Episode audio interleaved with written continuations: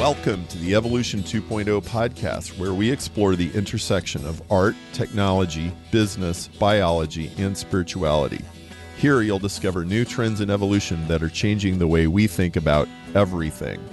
This is your host, Perry Marshall, author of Evolution 2.0, 8020 Sales and Marketing, and Guides to Ethernet, Google, and Facebook. I'm founder of the Evolution 2.0 Prize, a quest for the missing link between earth science, the information age, and life itself. Let's join the conversation now.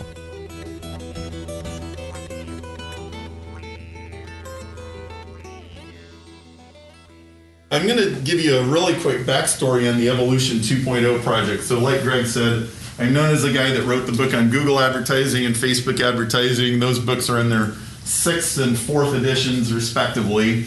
And that's all nice and that's all fine and good, but there's not enough kamikaze pilot in that. So I have to busy my hands with other things. And so 20 years ago, my younger brother, Brian, graduated from seminary and he wanted to be a pastor. And he ended up, instead of being a pastor, he ended up being a missionary in China. And um, a couple years into his missionary in China stint, he starts sending me all these emails because he's starting to have a lot of questions about, you know, I don't know if all this stuff they told me in seminary makes sense. I don't even know if this Christianity thing makes sense. And we're both pastors' kids and we're both in the deep end of like theological stuff. And so the emails start going back and forth. And so he's he's having a pretty serious tussle with intellectual issues. Well, I went to visit him in 2004, and when I got there, I figured out, you know, he, he doesn't believe this stuff anymore. He is not on this train.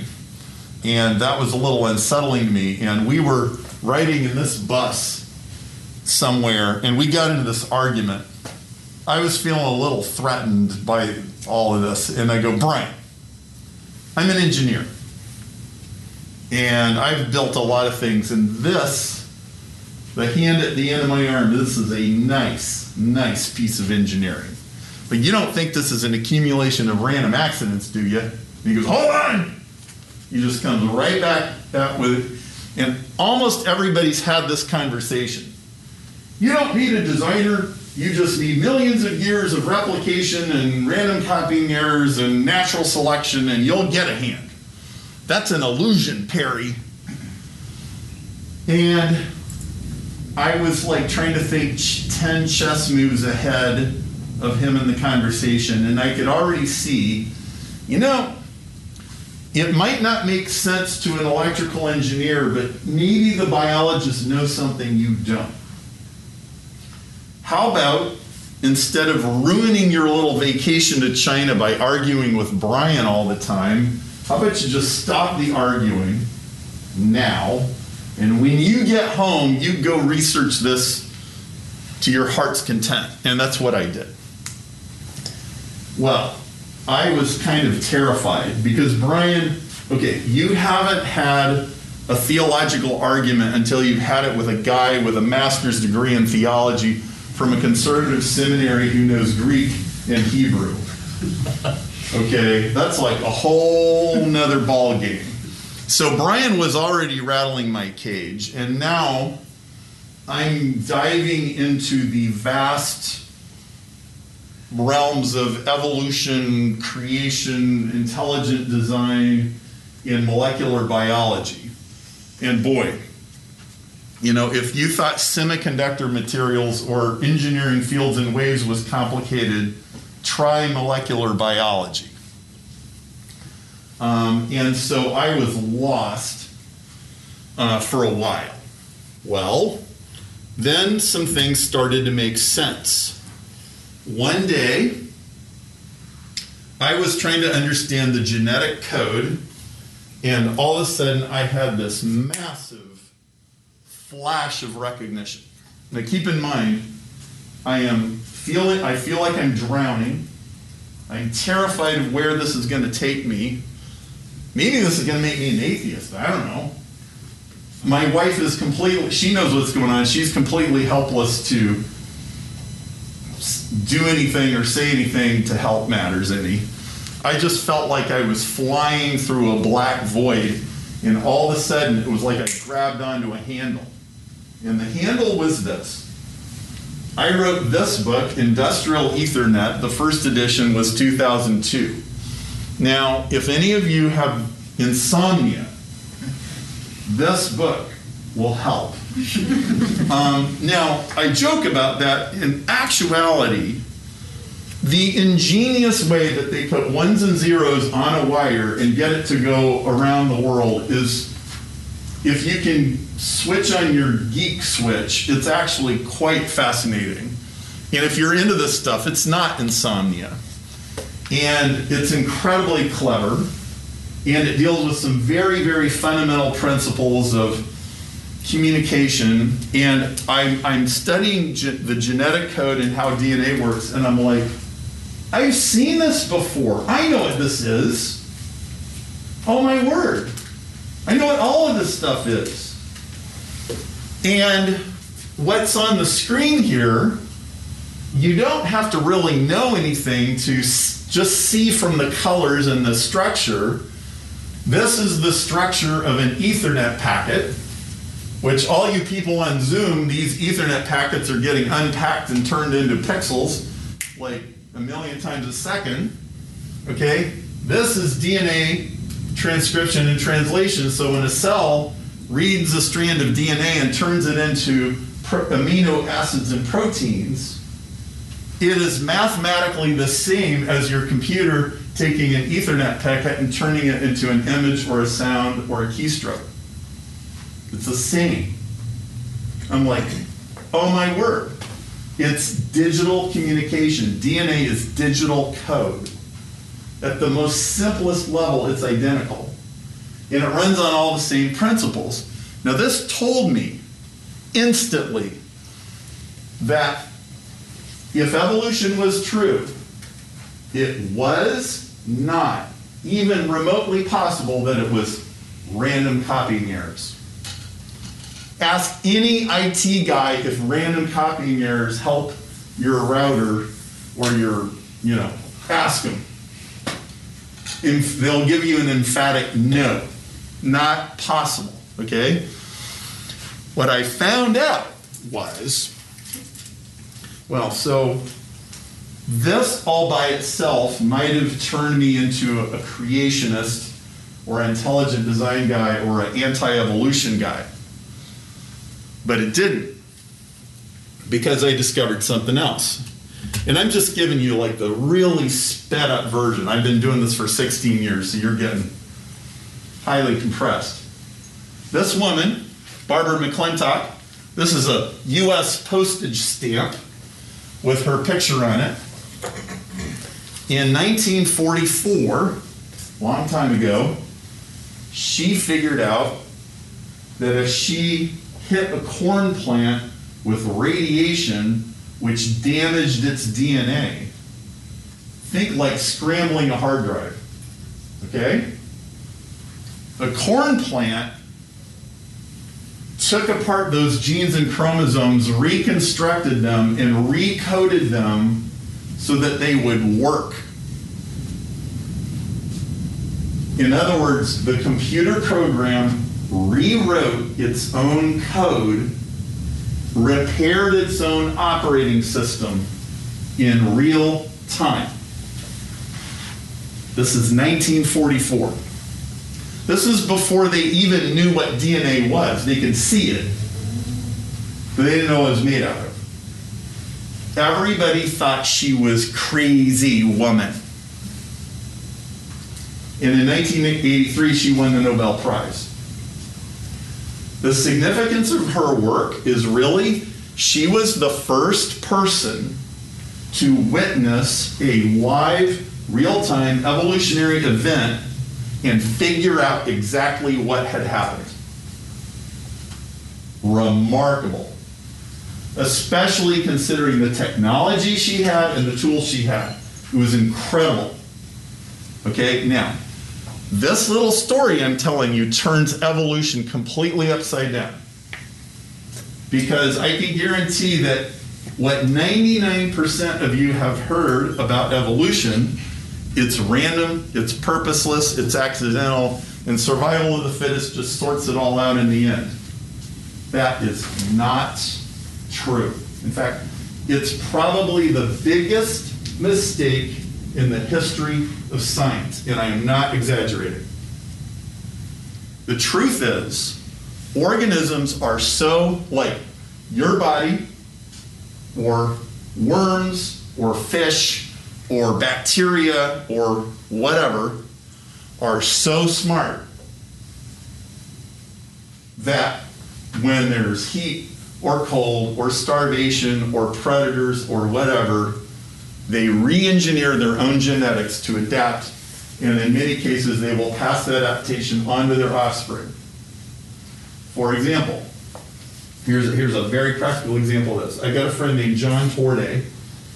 He is a pediatric children toxicologist who studies the effects of secondhand smoke on children. He says there are 300 effects of secondhand smoke on children. The number one worst effect is this a woman smokes, her body, in reaction to the smoking, makes epigenetic changes which change her physiology so that she can deal with the smoke. Those changes get passed through her egg to her daughter, which get passed through the daughter's egg to the granddaughter. And the daughter will have asthma, and the granddaughter will have even worse asthma. And the grandmother could have died before the granddaughter was even conceived. So, smoking causes hereditary diseases that get passed on through the egg to grandchildren. That is a real time evolutionary adaptation.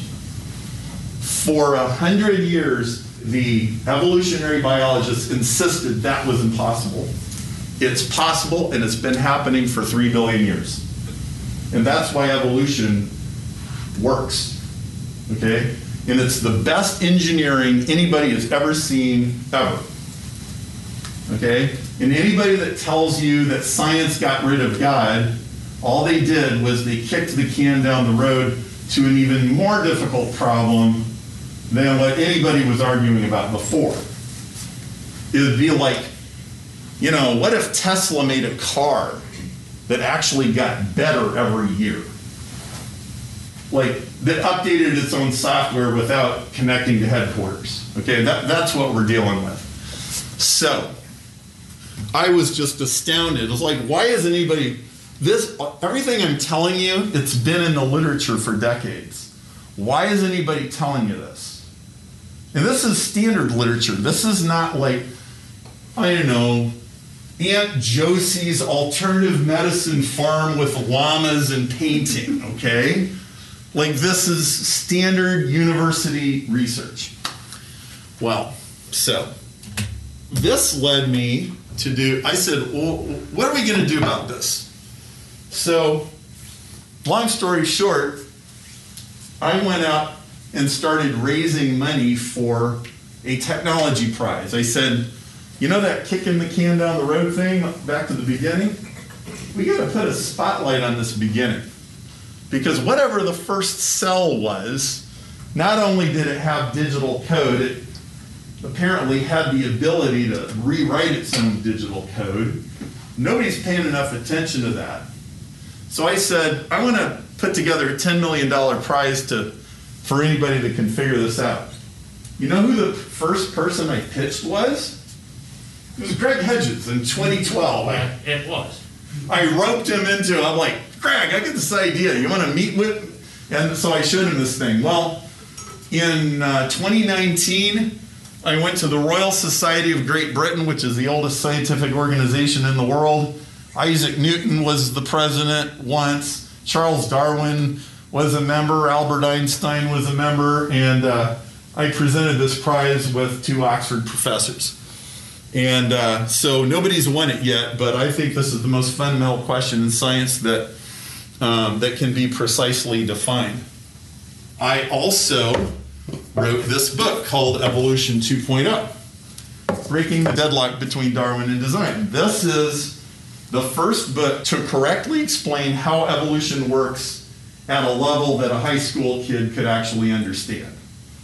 Because all that stuff that's been in the literature, part of the problem is it's so complicated, it's so difficult to explain that the stupid explanation usually wins out. And so, if you're interested in this subject, then you could you could pick up this book. Now, this is all just background. Harry, Yeah. Yeah. In, in one sentence, what is the prize for? How do you get code from chemicals? How do you stir ocean water and get digital code? Nobody knows. And if you don't have code, you can't have genetics. And if you don't have genetics, you don't have heredity. So, like, if you're going to figure out anything about where life came from, you got to solve this. Yeah. And so I figure it's worth $10 million. So we'll pay you a 100000 if you figure out in any way, shape, or form. And if it's patentable, we'll pay for the patents and the attorneys. And when the pa- patents are granted, we'll pay you $10 million and buy the rights from you and partner you into the company. And then we're off to be the next unicorn on, you know, Wall Street. Okay? So, but you don't get to make up a story about a warm pond and a lucky lightning strike and a happy chemical accident. Oh, well, there were these RNA strands and they started replicating and they bumped into some lipids and it turned into a protocell. Okay, like, this is kind of the story they tell you. They're welcome to hypothesize all they want, but that is all that it is. Okay? Uh, it doesn't even come close to explaining the real questions that we have. Okay, so this is kind of some background. So, about a year ago, one of my friends came to me and he goes, Perry, I think I know where we could get hundreds of millions of dollars for science funding. Uh, this is all very tentative, but he goes, Do you think you could help me figure out like what a new model for science funding and publishing maybe should look like? And I go, Sure. And so I already knew all these scientists, so like my prize, I've got the leading physiologist at Oxford on my judging panel. I have the leading geneticist at Harvard on my judging panel. Uh, I got some pretty serious people. And I, I've become friends with a, a lot of like really top scientists. And so I started calling up these scientists. I get them on Zoom. I, I was using Zoom five years ago before you know anybody was talking about Zoom. I'm an early adopter. I get these guys on Zoom and I go, Stu, science publishing, science funding. What are the problems? What's it like? Oh my word. They would just vomit all over me. Oh man, dude, like it is a crap show, man. It is bad. Okay, so how does it work? Well, so so like here's one version of it. I talked to a really sharp 30-year-old postdoc. And she goes, Perry, science publishing is like the best racket ever. Because here's how it works. She goes, so Nature magazine, so there's all these journals, but Nature is the number one journal, at least in biology. And so everybody wants to get published in Nature, and it is harder to get published in Nature than to get into Harvard Law School, okay? It's really hard. And if you get published in Nature, man, you're in. You'll get a job. Your career is off to a good start. Like all you have to say is, well, take a look at my article in Nature published in 2019, and they'll be like, ooh. She goes, so you have peer review. And you, write an article and you publish it. So the libraries have to pay for the subscription to the journal. It's like, you know, uh, it might be $600 a year for one person, and they have group subscriptions. So you have all these institutions paying for that. Okay? And then the science research was paid for by public money, but it's not accessible unless you pay the, the subscription fee. And if you want one article, it's 40 bucks. That's pretty standard. And she goes, But get this. You also have to pay the magazine to publish it. So if they accept your article, you're going to pay three to eight thousand dollars publishing fee. Not only that, the peer reviewers don't get paid. Okay? And the way it works is you can name five peer reviewers that you would prefer to have that they could at least ask, and three that you don't want because you think that they would be jealous or not like it or something like that. And she goes, if what you're working on is like new, groundbreaking, doesn't fit the current paradigm, challenges the current paradigm, good luck. So it's the same old guys getting published and cited over and over and over again. It's like a big giant Go Boys Club. And Nature Magazine and Elsevier make tons of money. And they make it at the expense of the universities. And like we have to play this game. And if you're doing really good, groundbreaking work that challenges the status quo, you end up in a third or fourth rate journal that nobody reads or pays attention to. This sucks. Like I asked my physiologist friend Denis Noble, he's one of my prize judges. I go, so Denis, on a scale of one to ten, how bad is it? He goes, it's a nine. It's horrible.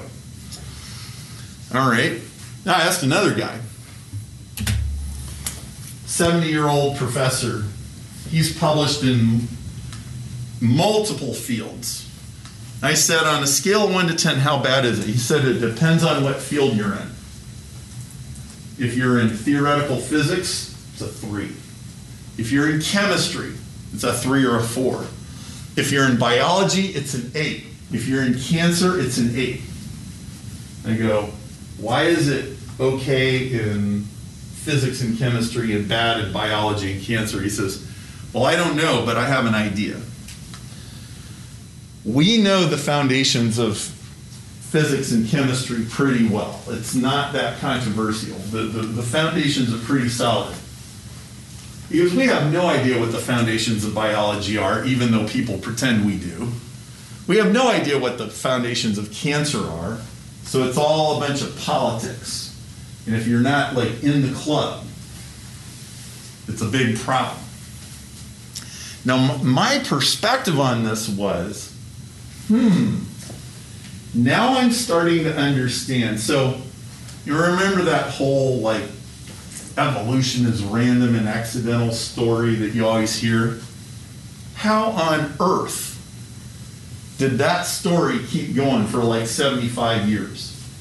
It is seriously starting to crumble now.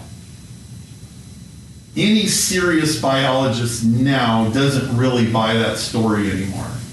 Okay, but the public hasn't got the memo. And even in the journals and mainstream science, that story stuck for a long time.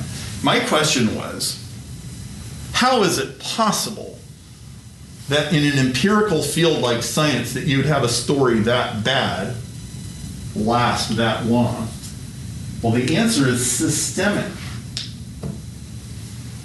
So, if peer review is a monopoly, and you only become a peer reviewer if you're in the club, and the only people let in the club are the people that are allowed to be peer reviewed, you have this circular feedback loop and you have an echo chamber. So, echo chambers did not start with Facebook and Twitter. Okay, echo chambers are alive and well in science publishing and everything. And so I was like, well, okay. So whatever we come up with, it needs to not be subject to that problem. And also, there's another ditch that we need to not fall into. If we're going to reinvent science publishing, we can't let what happened to journalism happen to that. Because journalism is dead. I mean, okay, there's like 0.4% that's real actual journalism, but most of it's clickbait headlines and nonsense. So we can't let that, that's worse. That's like worse than a tyranny, okay? So we can't have anarchy. So, shift gears slightly, but we're still dealing with the same questions and problems. So, March of this year, coronavirus hits. And now we are literally a week into. You remember how terrified everybody was? Like, what on earth is going to, like, is the whole world going to go to hell in a handbasket or what? So we're like right in the middle of this. It's like the worst part of the pandemic. Nobody has any idea what's going to happen next. And I have this publicist, and she's supposed to be getting me Evolution 2.0 publicity. So we, we had press releases on PR Newswire, and we got articles in Financial Times and different places. And she's like, Perry, nobody in the media wants to hear about anything but a virus right now. Like anything that's not virus, you're like, surely you have an angle on coronavirus, like an evolution 2.0 angle. And I thought, well, I should, but I, I don't know, I haven't come up with one. Well, let me give this another try. I said, all right, it's a Saturday. I'm going to spend all day today working on what's an evolution 2.0 angle. So, so what would that mean? Well, so remember I'm talking about the corn plant, and I'm like, the corn plant rewrote its own operating system. How did it do that? Well, we have a little bit of an idea how it does that. It's got all this machinery that rearranges genes and chromosomes. Well, with a virus, viruses do not have that machinery. So, how does a virus evolve? So, I'm like, all right, it's a Saturday. I got all day. I'm going to spend all day. I'm going to watch YouTube videos. I'm going to read scientific papers. I'm going to email all these scientists that I know. I'm going to try to get find something like there's got to be some missing piece here. So I got this friend named Jean Claude Perez, and he's in France. He's a retired IBM guy, and he's done a number of papers with Luc Montagnier, who won the Nobel Prize for figuring out HIV. And it was literally three or four days before this paper got published. He emails me and he goes, because I asked him a question, he goes, Here, read this. And so he sends me this paper that he wrote with uh, Dr. Montagnier, and he says, Coronavirus was engineered in the lab and we proved it. I'm like, okay. And he sends me this paper. And I read the paper, and what the paper says is there are chunks of HIV and SIV inserted into the coronavirus, and like, look, this piece from over here, this piece from over here, and like he's got all the diagrams in there, and I'm like, dang! But wait a minute, like, I need more information. He's like, dude, like, this paper's coming out in three days and I'm too busy and can't help you. And so I get some other people involved and we start looking at this. And so I get, I get enough people helping to go, if he's right, this is like a big problem. This is like major headline news. But is he right? And I start reaching out to a bunch of scientists that I know, and I got, I got like shrugs. So like, a week goes by, I haven't gotten anywhere. And his paper, what's in his paper is like, that's not good enough that I would sign my name to it. There's too many unanswered questions. So what did I do? How many of you know what Upwork is? Oh, everybody needs to know what Upwork is. Upwork is the site where it used to be called Elance, which I think is a much better name. You can hire any freelancer to do anything you can think of. Like, you want somebody to Photoshop a picture, or you want a computer programmer to write a hundred thousand dollar piece of software, or anything in between. Like, you can hire. So, I go on Upwork and I hire uh, two geneticists and a virologist out of the Evolution 2.0 funds. And I'm like, you read this paper and you corroborate everything he says. And they, they bang away at that for about a month. And here's what we came up with. So, you know those HIV sequences that, that are in, inserted in there? I could find those sequences in your DNA, your DNA, a goldfish, a sparrow, a protozoan. They're so short. I mean, uh, bad analogy maybe, but it was almost like finding I before E except after C in a book. He didn't prove this.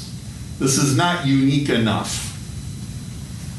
And I'm like, And for it to be unique enough to be able to say, this thing was just engineered in Yeah. the lab, we took this, we took that. Yeah. And so he had these little things that said, see, it was just manufactured in a lab. And you're saying, eh, No. No.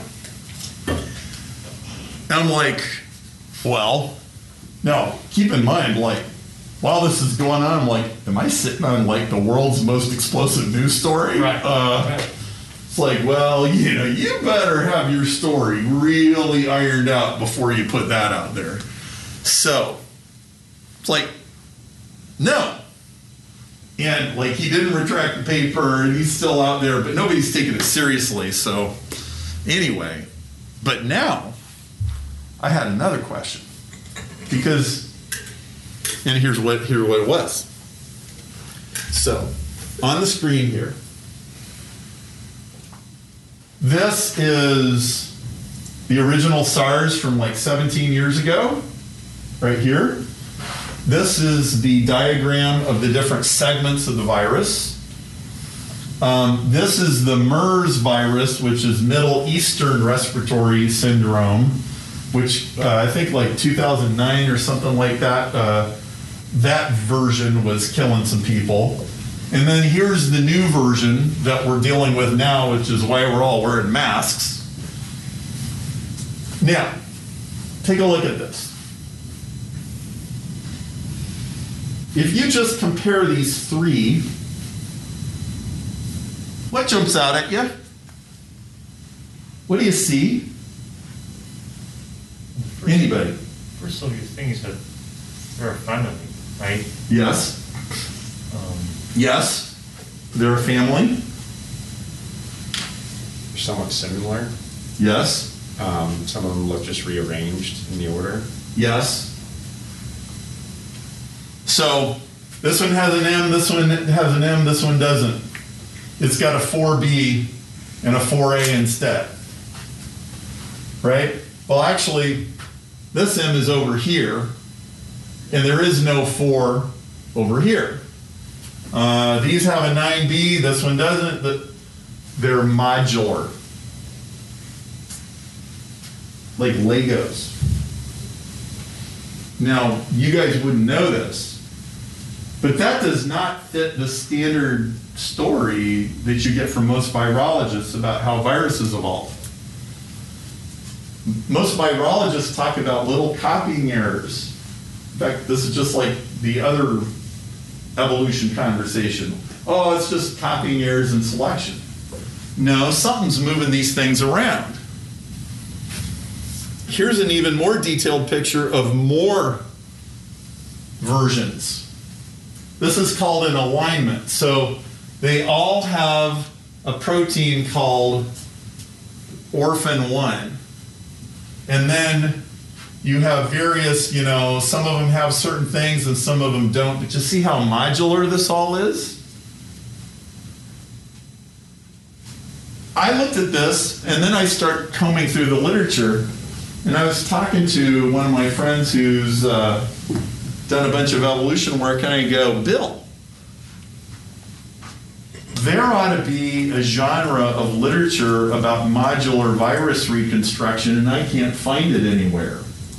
Like, does this even exist? Have they completely ignored this? And he goes, That's a great question. Uh, let me get back to you. And about three days later, he comes back to me. And he goes, he goes, So if you go in this little haystack over here, there's a needle. If you go in this haystack over here, there's a needle. If you go in this haystack over here, there's a needle. Nobody has ever put these together into a coherent story. Which, so my assertion is nobody actually understands how viruses evolve. And that's why we're in a $10 trillion pandemic. So, Because if we knew how they evolved, we could fix, address, handle, well, if you know how something works, you got a heck of a lot better chance of stopping it. instead of this just whatever, these random Right. things that we do. Right. Okay, like, okay, if a bomb blew up it, outside the Hancock building, and everybody said, oh, that was just random. oh, good job, yeah. Yeah, let's give that detective a raise. Okay, this is like, this is what's going on in science, people. So, Is the reason we don't know the modular, the answer of to really how it evolved, is because the funding for this stuff, Perry, is so screwed up and Yeah. we're so far behind in being able to address this thing. if you're asking a question that's not in vogue or challenges the standard model, then you're threatening somebody's career. Yeah, yeah. And It's, all of these Yes. 60 year old guys aren't going to listen to you. got, it. And it's not even because they're bad people. it's just their people. Okay, like good people in bad systems do bad things. Yes, sir.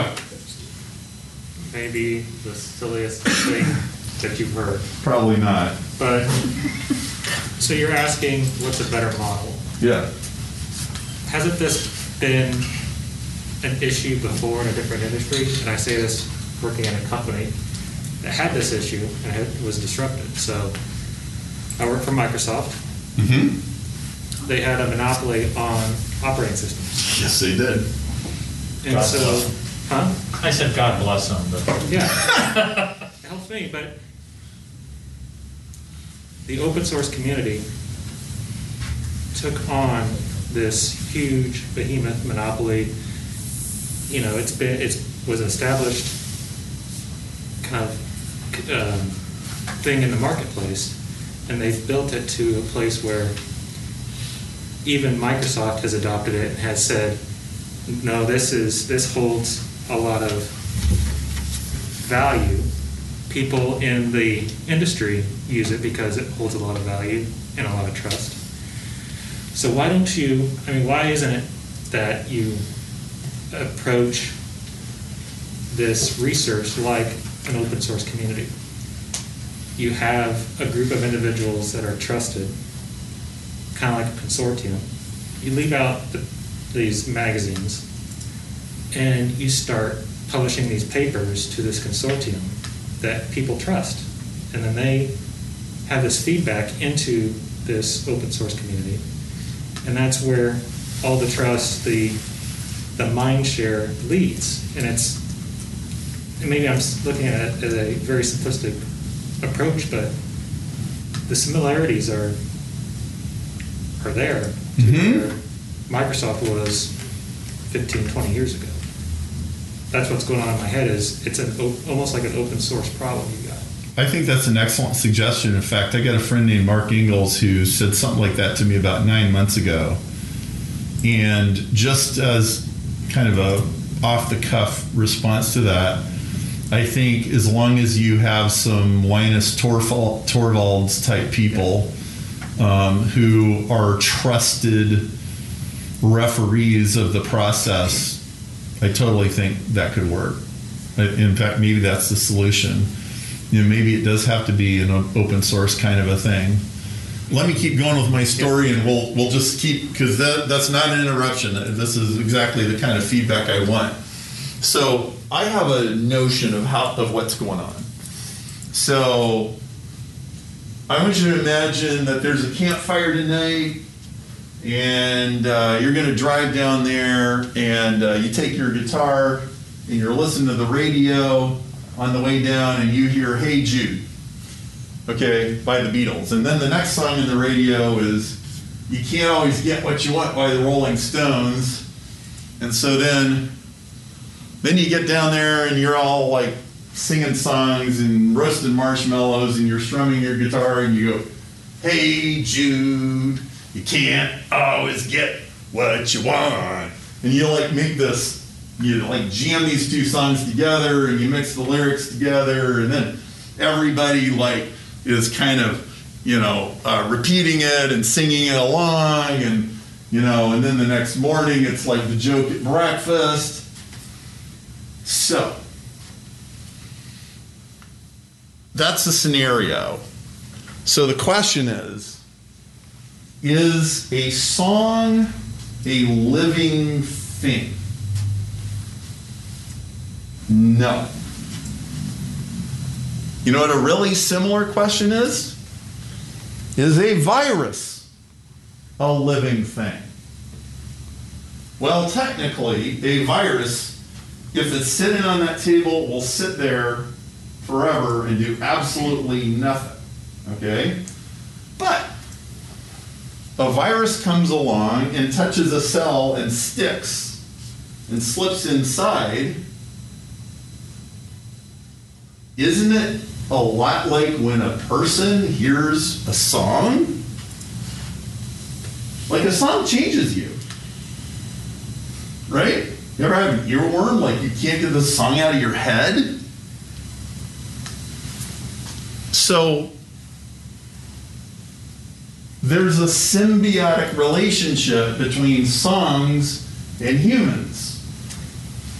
And technically, songs are just pieces of paper, they're notes on a paper, they're MP3 files, they're records, they're tapes, they're CDs, they're sounds in the air. But when they get inside your head, they come alive. Now, who made the mashup between Hey Jude and You Can't Always Get What You Want? Who did it? You did. So, my guess see, the question is who's doing the heavy lifting here? As far as I can tell, there's only one answer it's the host.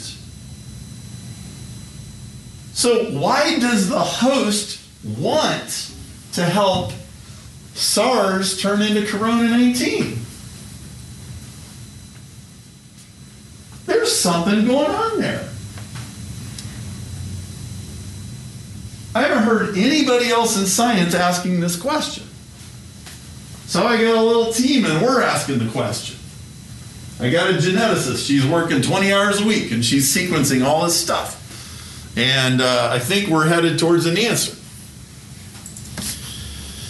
All right, so if that didn't give you enough to think about, here I got something else for you. Last November, I got this email from James Shapiro. He's a friend of mine.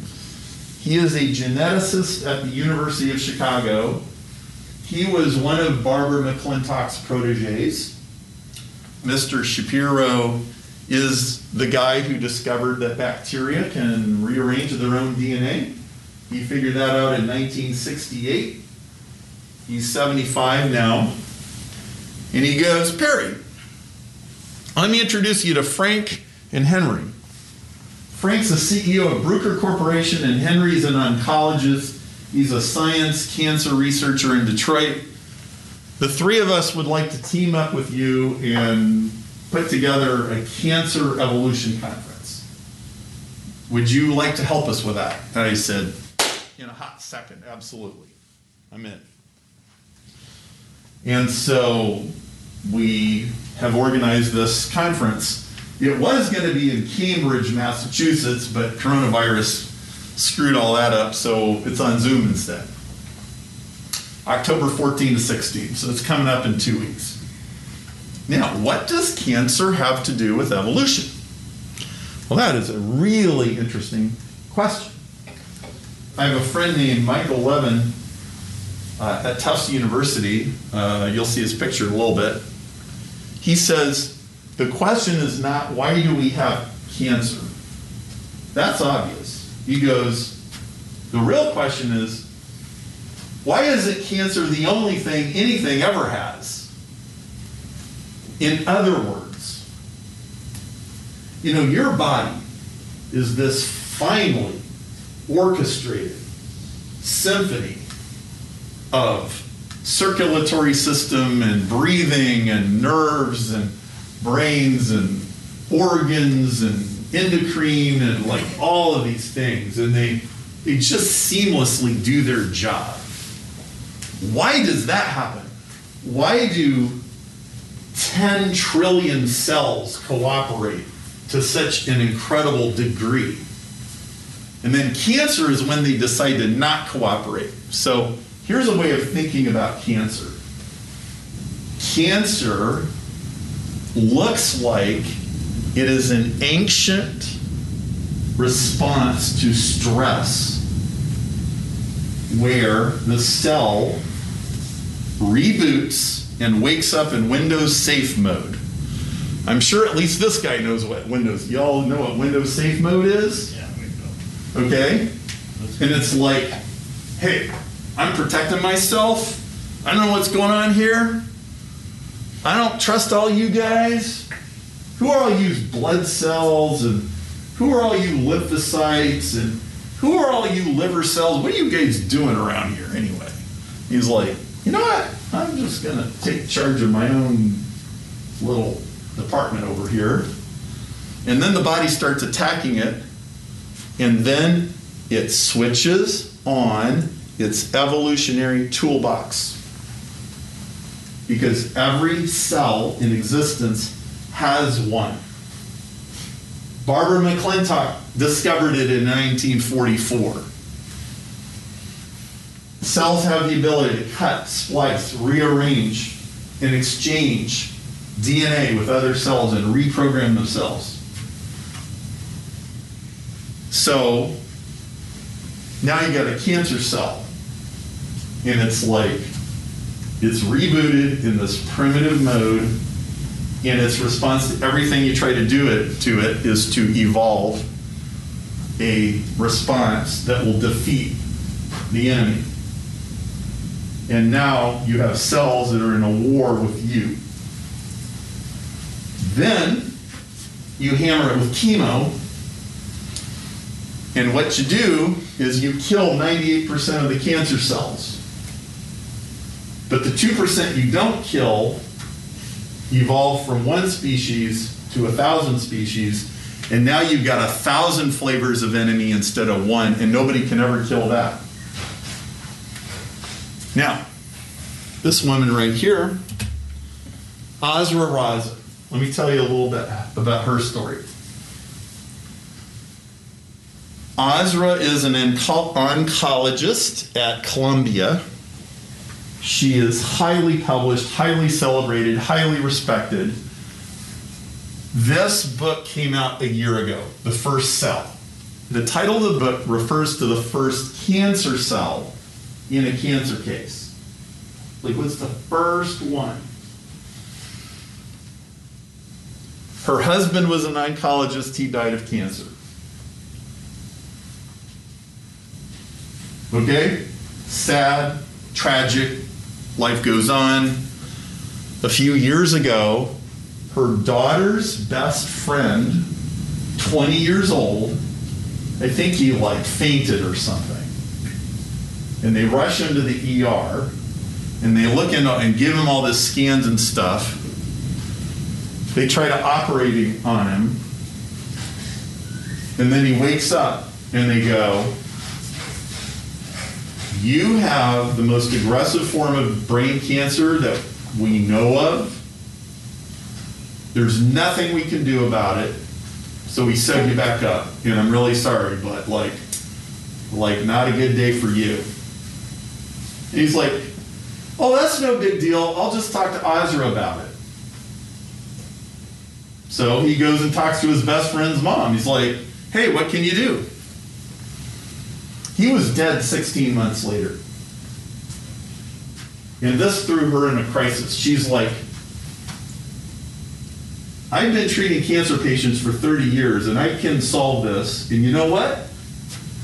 We've spent a quarter of a trillion dollars on cancer in the last 40 years. And if you have stage three or stage four, you are no better today than you were in 1930. And we're doing victory laps every time we come up with something that keeps cancer patients alive two weeks longer than what they had before. And companies are making a billion dollars. Like, we are not winning this war on cancer. And she wrote this book. It's a very empathetic book. The stories in this book will make you weep. But it's also a scientific book, so it's got scientific details. You very rarely have those two things together. And in this book, she calls out the elephant in the room. She's like, We are not solving this. We're pretending we are, and we're not. And I interviewed her on a podcast about six months ago, and I go, So, what was the response of your industry to this? And she goes, They couldn't argue with a thing I said. And I have too much credibility to take down. So they had to agree. Like, wow, you called out the elephant in the room and you didn't get cement shoes? Like, that's pretty good. Uh, this guy, Michael Levin, mentioned him earlier. He's at Tufts University. He does a lot of crazy stuff, really interesting stuff. So, he's the guy that said, the question is why we have cancer. The question is why isn't cancer the only thing that cells ever do? Why isn't all life on Earth just every man for himself? Why are cells so cooperative? Well, he's done some really interesting stuff. So, one thing that he's done is um, he can scrape skin and muscle cells off of tadpoles, stick them together, subject them to bioelectric fields, and they will reconfigure and reorient into autonomous creatures within a few hours. They grow little, they call them cilia, but basically like little swim apparatus, and they start swimming around. And they're not tadpoles anymore. And to some extent, they can be programmed to do things. And they have tadpole DNA, but they don't act like tadpoles. They're like some new creature. Another thing he's discovered is by playing with bioelectric fields, he can induce cancer in a tadpole and then change the bioelectric fields and get the cancer cells to revert back to normal cells. He says cancer is a disease of identity. It's that the body has lost the ability to communicate to those cells that, hey, you're part of our team and you're supposed to be doing this stuff. And they differentiate. It's like a, it's like schizophrenia. They think they're somebody else. By the way, how, how many of you have like a tragic, lost a family member to cancer story? Yeah, me too. My dad died of cancer when I was 17. So, I mean, it almost goes without saying, right? I, I don't think we have to get into a big, sad story. We all deal with it. You know, so we, we've got this cancer conference going on. Uh, the thesis of the cancer conference is you can't understand cancer unless you understand evolution, and you can't understand evolution unless you understand cancer because they're actually the same thing. Now, that is not a typical, that's not a conventional view. The conventional view is they got nothing to do with each other. Or the conventional view is, oh, cancer is just some random accidental copying errors. No, it's way more sophisticated than that. And so I have started having all kinds of conversations with people about the cancer business and cancer treatments and cancer research and all this.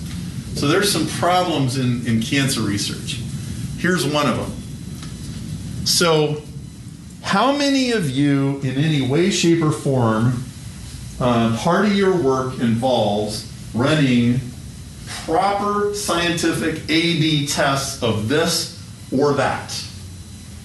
Okay, so like in marketing, it could be this Facebook ad versus that Facebook ad. Or in manufacturing, it could be this way to build the speaker or that way to build the speaker. This adhesive versus that adhesive. Or this software build versus that software build. Which one crashes? How many of you do something like that in your work or in your school, your lab? Some of you, okay? So, in cancer research, a proper clinical trial of a drug with placebos and blind and A and B and all of the measurements costs $100 million.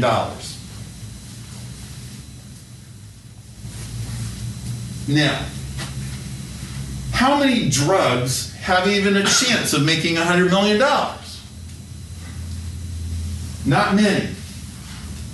Okay, so if you don't have $100 million, you're not even a player. Okay, so the drug industry is basically regulated by ex drug company employees that now work for the government. I mean, this should be illegal, but it's it's rampant. Okay, and they all exist like to keep competitors out. And they don't want to cure stuff because the money is in just treating chronic things Yeah. all the time, right? There's way more Right. money in chronic illness than there is in curing it. Way more. You don't even need a conspiracy. All you need is quarterly profits and a whole bunch of people trying to make the profits. Yeah, put food on the table and they uh, call it Yeah. a day. Yeah. They're not bad people. No, they're just people. Although I, I've had people tell me,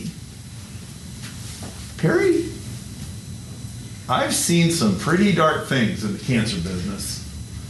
I've seen early detection companies getting bought out by chemotherapy companies so that the early detection stuff won't see the light of day because if I detect your cancer five years before you have it, I'm not going to sell you $60,000 chemotherapy in 2025. Right? This is a real problem. Okay, and if all the cancer and science journals are in the same pocket as everybody else, We're not going to get really cool things. no. And so I've been grinding away on this question like, what kind of a funding model would bypass all of this? Then you have the problem of, let's say we have something that honestly cures cancer two thirds of the time, and it only costs $6,000. Well, if the hospital makes $60,000 on chemo, how are you going to get the hospitals to use it? Like, isn't somebody going to come up with an excuse for why this isn't proven enough or safe enough or whatever? And then you also have the problem of how long it takes for approvals to happen. So, you know, Greg's, are you an angel? You're not a VC, you're more like an angel, or are you a VC some of the time? Some, whatever, Yeah. okay? If you're an angel or a VC, you usually want your money back in like two, three, four, five years. You don't usually want to tie it up for 17 years. Like, I don't know, Greg, what, 61, did Yeah, you say? yeah, I am. Hey, Greg, I got this project. You get your money back in 2037. What do you think about Oh, that? Cool. Yeah, Right? yeah. Okay, so what do we do about this? Now, now one idea that came up the other day with some some of my colleagues was, well, what if we ask for donations from people who already give money to this stuff, but then we tell them, look, if you give to this research project, any research that comes out of it, like any commercial uh, developments that come out of it, you get first right of refusal to invest in the commercialization. That's an idea on the table. So I have a question on that. Yeah, fire away. So, in terms of research, whether it's medicine versus cancer, diabetes, whatever, typically it is American companies that are funding that, correct? So is there not a thought around how we can create a larger global scale way to actually fund these types of projects that ultimately do benefit the world once we remove the patent off of that branded drug into a generic or what have you, to be able to actually build a more cohesive approach to medicine than basically, and, and maybe I might be wrong, but the American population funding that type of research.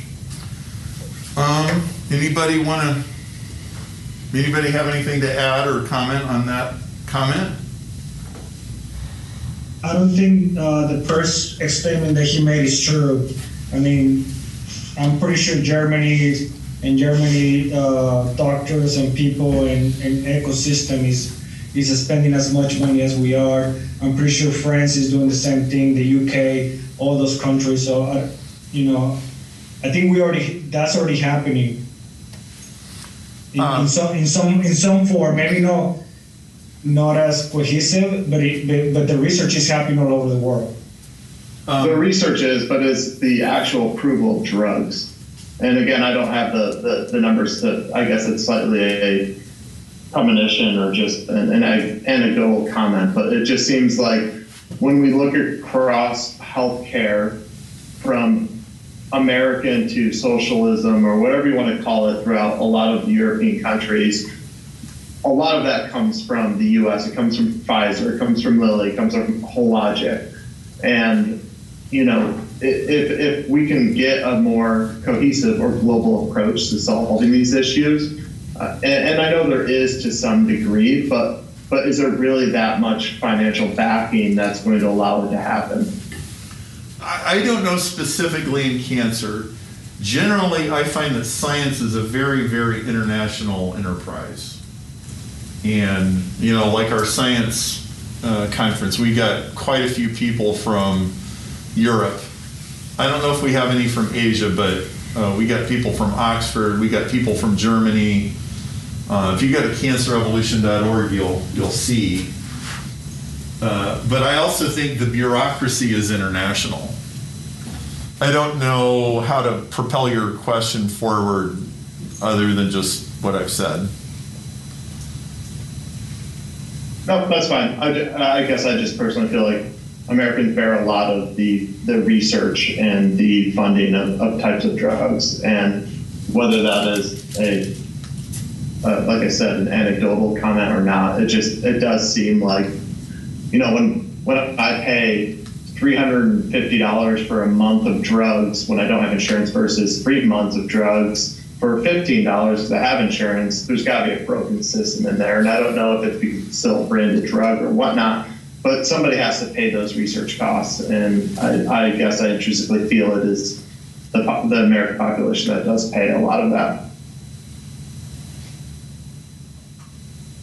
So, reactions, other questions, ideas, alternative funding models.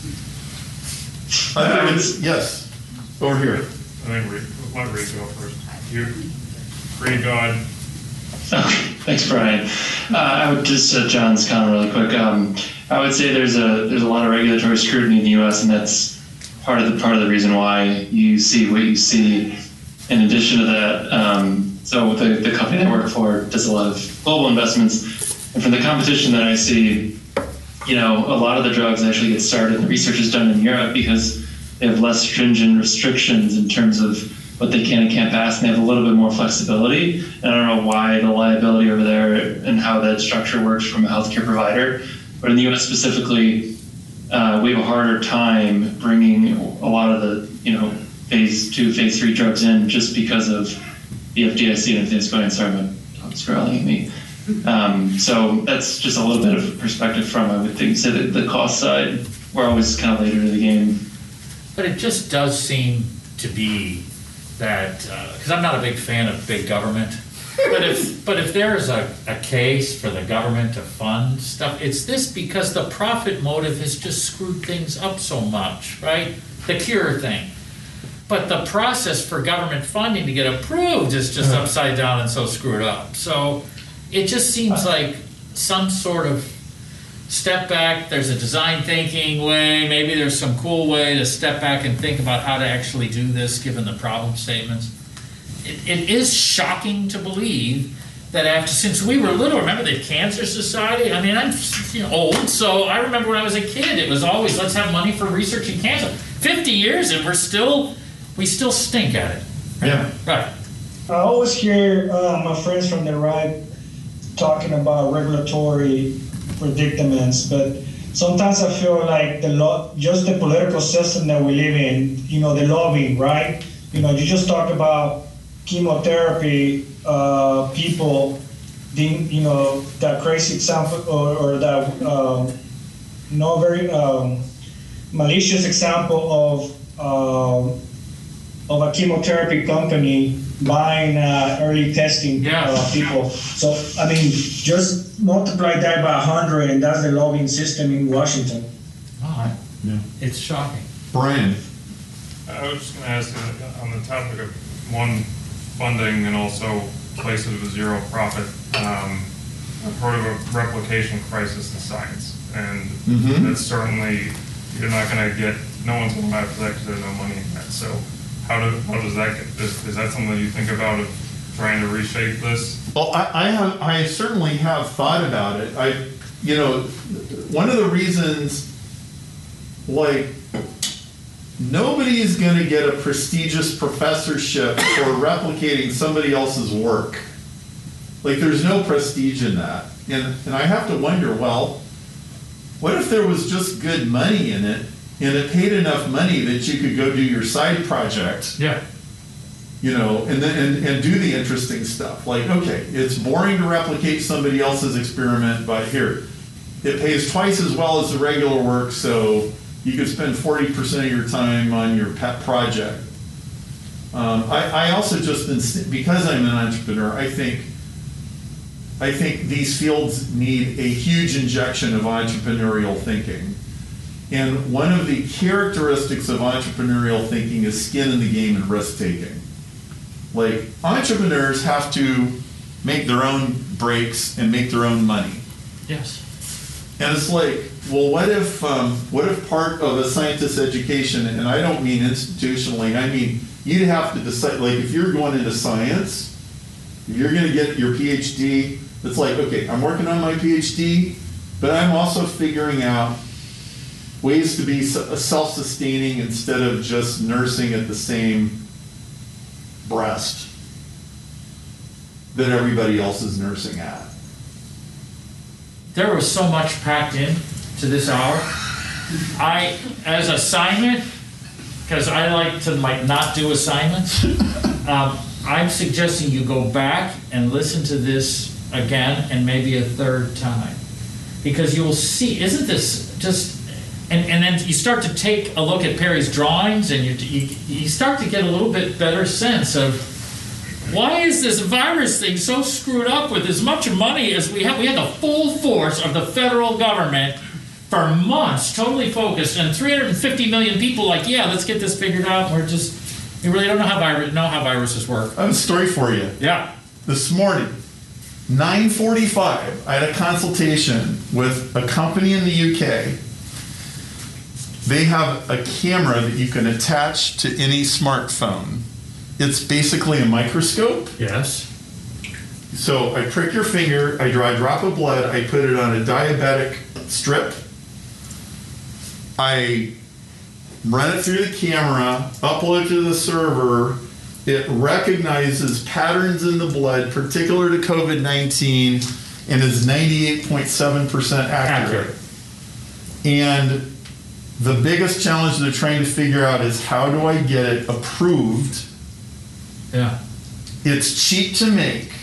It doesn't require any reagents, which are chemicals that are difficult to manufacture. Right. You just, but that would kind of make me nauseous to, Might- Maybe. you know, drop them. You'd have to look away and Nora would do it for you, Yeah, there we go. Right? There we go. Um, and so the, the biggest Amazing. challenge is going to be government regulation. Amazing.